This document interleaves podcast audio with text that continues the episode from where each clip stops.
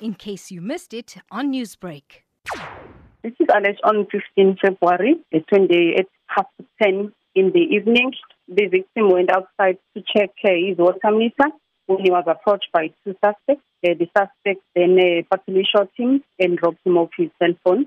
A case of murder was then opened for investigation at Tongaat police station. And on the 18th of February, the community members saw three men uh, walking in the Makwazeni area, and the community members mobilized and uh, they attacked the, the three men and set them alive. And investigations revealed that one of the deceased men was linked to the case of murder, where 40, uh, 40 year old man was killed on the 16th of November.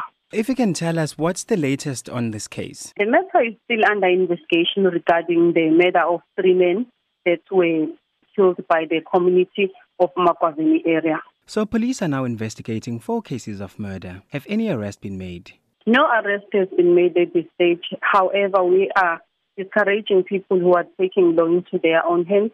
And we also would like to caution all those who will be found to be breaking the law that they will be prosecuted. And we are also appealing to our citizens to hand over those who are involved in criminal activities to the police and also work hand in hand with the police.